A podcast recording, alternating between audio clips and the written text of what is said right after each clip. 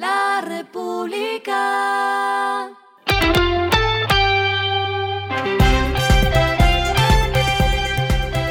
Al final de la jornada, esto es lo que debes saber sobre el comportamiento de los negocios, las finanzas y la economía. Las movidas de hoy fueron: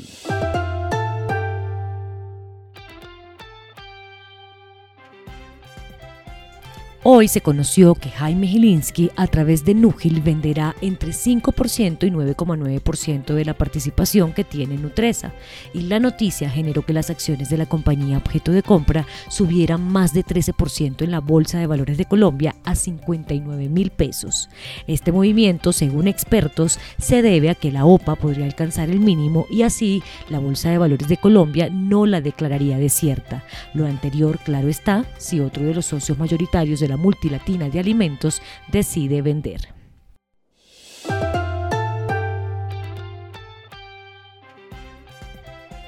Desde el pasado ocho de noviembre, la minera Cerrejón reportó afectaciones por bloqueos de extrabajadores de la compañía en el kilómetro cuatro de la línea férrea.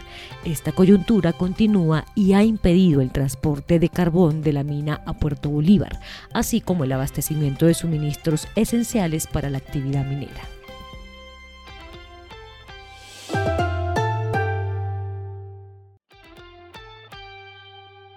Una nueva filial se incorporará al grupo Ecopetrol. Se trata de la sociedad denominada Ecopetrol U S. Trading, la cual buscará consolidar la posición de su empresa matriz como comercializador global de productos refinados, petroquímicos e industriales, así como de crudo y gas natural. La idea es que la empresa constituida, que estará ubicada en Houston, Texas, inicie operaciones durante el segundo semestre de dos mil veintitrés. Lo que está pasando con su dinero.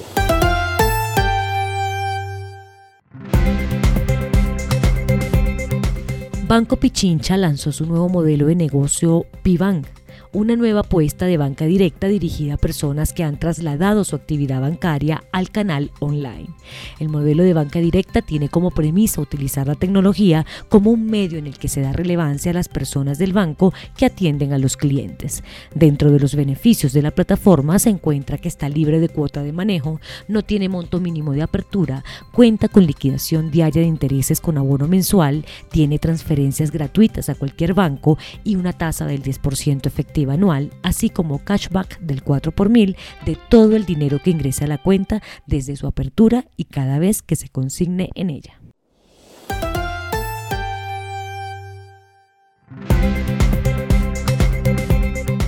Los indicadores que debe tener en cuenta: el dólar cerró en cinco mil veintidós coma cero tres pesos, subió noventa y nueve coma treinta y tres pesos. El euro cerró en cinco mil ciento ochenta y dos coma veintitrés pesos, subió cincuenta y seis coma setenta y dos pesos.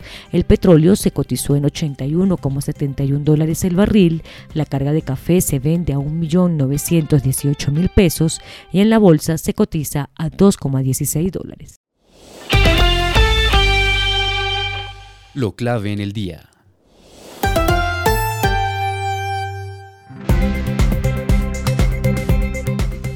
En la tarde de este jueves, el ministro de Hacienda, José Antonio Ocampo, celebró que finalmente la Cámara aprobó con ciento veintidós votos a favor y veintisiete en contra el documento final. De este modo, desde el primero de enero, Colombia tendrá un nuevo paquete de impuestos que, según el gobierno, se trata de un articulado que buscará entre diecinueve y veinte billones de pesos extra para las cuentas de la nación.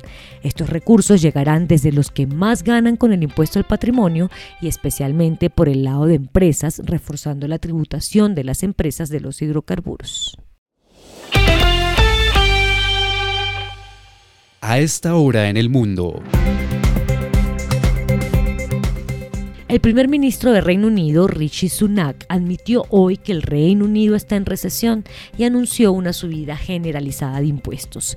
Este escenario de recesión, según las previsiones del gobierno, ha venido para quedarse, al menos en dos mil veintitrés. En el próximo año, la economía británica se contraerá uno coma cuatro por ciento frente a un crecimiento de uno coma ocho por ciento que se había proyectado. Asimismo, indicaron que la inflación de Reino Unido se situará este año en nueve coma uno por ciento. y el respiro económico tiene que ver con este dato. La República. Luego de la negativa de Shakira y J pues Luego de la negativa de Shakira y J Balvin, Maluma sí se presentará en Qatar dos mil veintidós y así lo confirmó por sus redes sociales. Ya habían cancelado también Dua Lipa, Robbie Williams y Sean Paul. El mundial ha estado en el ojo del huracán por denuncias de organizaciones internacionales y algunas selecciones, como la de Dinamarca, las cuales aseguran que en ese país se vulneran múltiples derechos humanos, como las demostraciones de afecto en público entre parejas y la vestimenta para las mujeres. La República. Y finalizamos con el editorial de mañana, el petróleo, los impuestos, ahora las pensiones. En poco más de cien días el gobierno demuestra que no se viene con anuncios, que lo suyo son las reformas disruptivas, que si no se hacen adecuadamente comprometen la economía. Esto fue Regresando a Casa con Marisa Pérez.